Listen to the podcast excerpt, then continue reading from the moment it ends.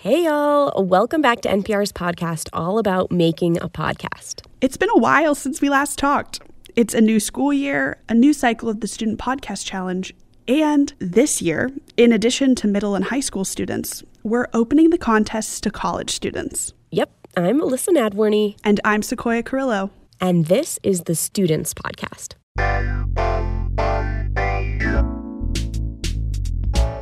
New season, same music. We couldn't let everything go. But we might sound a little different this year because, like so many of you, we're still hunkered down in our houses and recording from our closets. Or right now, I'm under the comforter. but that won't stop us. This season, we're going to show you how to make a podcast with tips from some students who are already pretty good at it. Last year's finalists. We live in St. Helena, California, smack dab in the center of the Napa Valley. Despite the drunk tourists, the wineries, and the huge castle located just 15 minutes north of us, we all lead relatively normal small town lives. Today we're focusing on the students who brought us Popo the Clown. Meet Reed Ivanoff, Josie Goldfarb, Sonia Haig, Amelie Parr, Will Pachter, and Olivia Anderson. Their podcast was one of our 15 high school finalists last year. They're now seniors at St. Helena High School in Northern California, but their story starts way back in elementary school. This is our home. This is where we were raised, along with most of our classmates at St. Helena High School. Because of our small community, we've all been like family since we were toddlers. As juniors, we're realizing that we're leaving our home pretty soon and we're waving goodbye to our little family. Some of us started reflecting on old times. For all of us, one distinct memory stood out. This memory belonged to the Big Dipper, a local ice cream parlor long gone now. The walls were a mural of our local faces. There were hundreds of taped up photos of our little kid selves, off the wall for maybe a little too much sugar. If you looked a little deeper at the photos, you could notice something else. Most of our faces were painted intricately and beautifully. Some kids were tigers, others were fairy princesses. This face painting brought on a mystery that we were all eager to solve. We all remember the lady who painted our faces as Popo the Clown. Recently, we realized something. Popo's gone. She disappeared. She hasn't been anywhere around town in several years. A local staple has vanished. Where did she go? It was up to us to find out.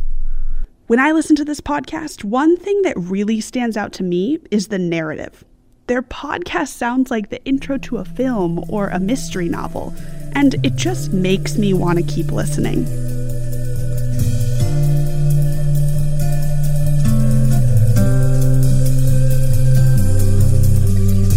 There was something drawing us to this mystery. Maybe it was closure, or maybe we wanted to have a little fun and act like detectives. But either way, Popo brought us closer together. We can't thank her enough for that. Our search started on Facebook.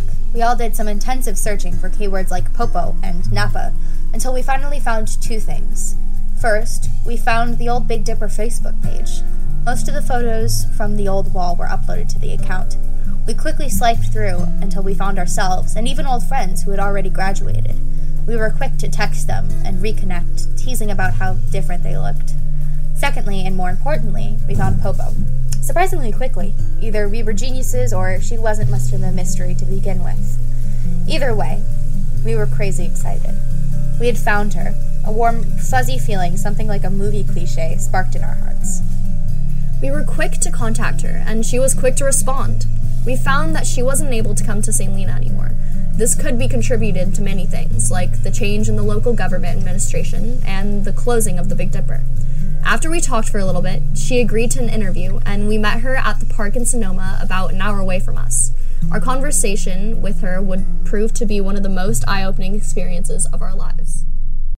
I was going to college and I just hated everything. I hated my life. I hated the war because it was all during mm-hmm. the Vietnam War. I hated everything and I didn't know what to do with myself. I, I hope you guys never get into that place in life, mm-hmm. but you may, yeah. where you know I don't want to be a lawyer like Mama say. I don't want to go into the medical field. I don't want to be an architect. I don't want to be anything that my parents hoped I would be. Their story follows a very traditional structure, so it's easy to follow along. the introduction, which you heard first, then rising action, that's where they were searching for Popo, and it all builds up to that climax where they meet and interview this lost person from their childhood, the object of their quest. And finally, of course, the conclusion. In doing what she loved the most, Popo changed the world for the better. She brings smiles to so many kids' faces, makes so many days, and inspires so many young people, including us.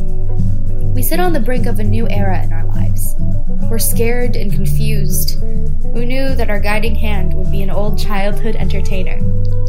We didn't know how to thank her or how to properly personify this transition into adulthood.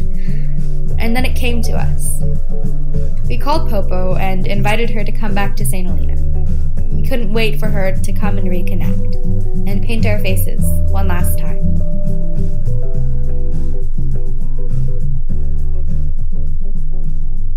This podcast was one of our favorites from the thousands of student podcasts we got last year. So when I finally sat down to interview Reed, Sonia, Olivia, Josie, Amelie, and Will, I wanted to hear all about how they made it. One big thing they told me the whole thing didn't really turn out like they thought it would. At first, we were writing this kind of funny comedic piece. Like, we wanted it to be a mystery at first. Like, what happened to Popo the clown?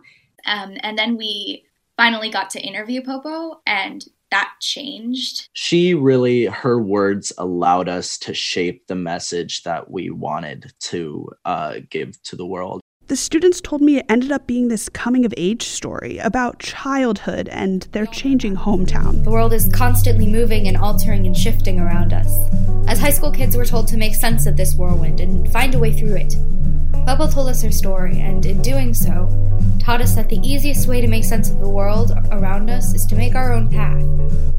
Do what has meaning to you. And even though the final product came out very clean and polished, it definitely did not start like that. Olivia told me that when they first got the assignment to make a podcast, they had no idea what they were doing. In terms of actual preparation, though, we had none. Our English teacher just kind of threw this at us and was like, you guys got to figure this out somehow. And we were like, okay. First off, there were the technical things. They were lucky enough to get a computer with iMovie on it and two microphones from the school. But then they had to divide up the work.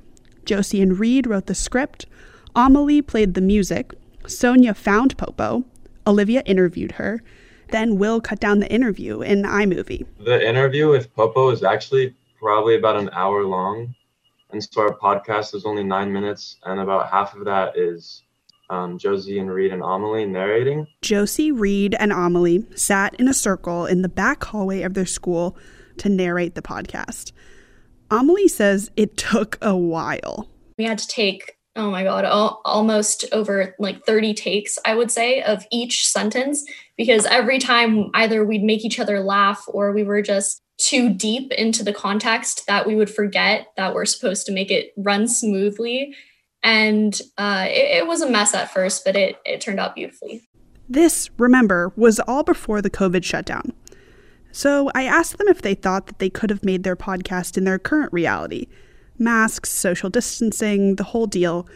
And they said, yeah, probably. Our generation is pretty resourceful when it comes to uh, technology. And I agree with them. After all, they found Popo on Facebook and they interviewed her outside in a park.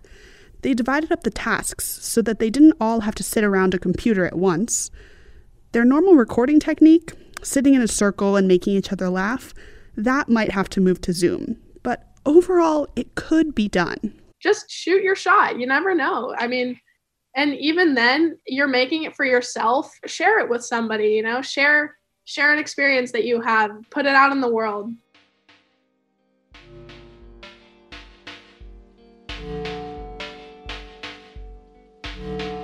This message comes from NPR sponsor Blue Microphones. Blue has helped millions of podcasters, musicians, and storytellers to raise their voices since they began making mics over 25 years ago. Blue is best known for creating Yeti, the iconic mic that plugs straight into your laptop so you can sound great, even if you've never recorded before. Visit bluemic.com and click Get Started to find the mic that's right for you. Well, that's their story, and that's our show. We'll be back next week with another episode. Make sure to follow us on Twitter at NPR underscore ed and subscribe to our newsletter to stay up to date on this year's Student Podcast Challenge. Remember, our college competition opens on December 1st, and the high school and middle school competition on January 1st. Today's episode was produced by Sequoia Carrillo and edited by Steve Drummond. Our intern is Marco Trevino, and our music is produced by Sam DiAgostino. I'm Elissa Nadworny. And I'm Sequoia Carrillo. Thanks for listening to our show, and we can't wait to listen to yours.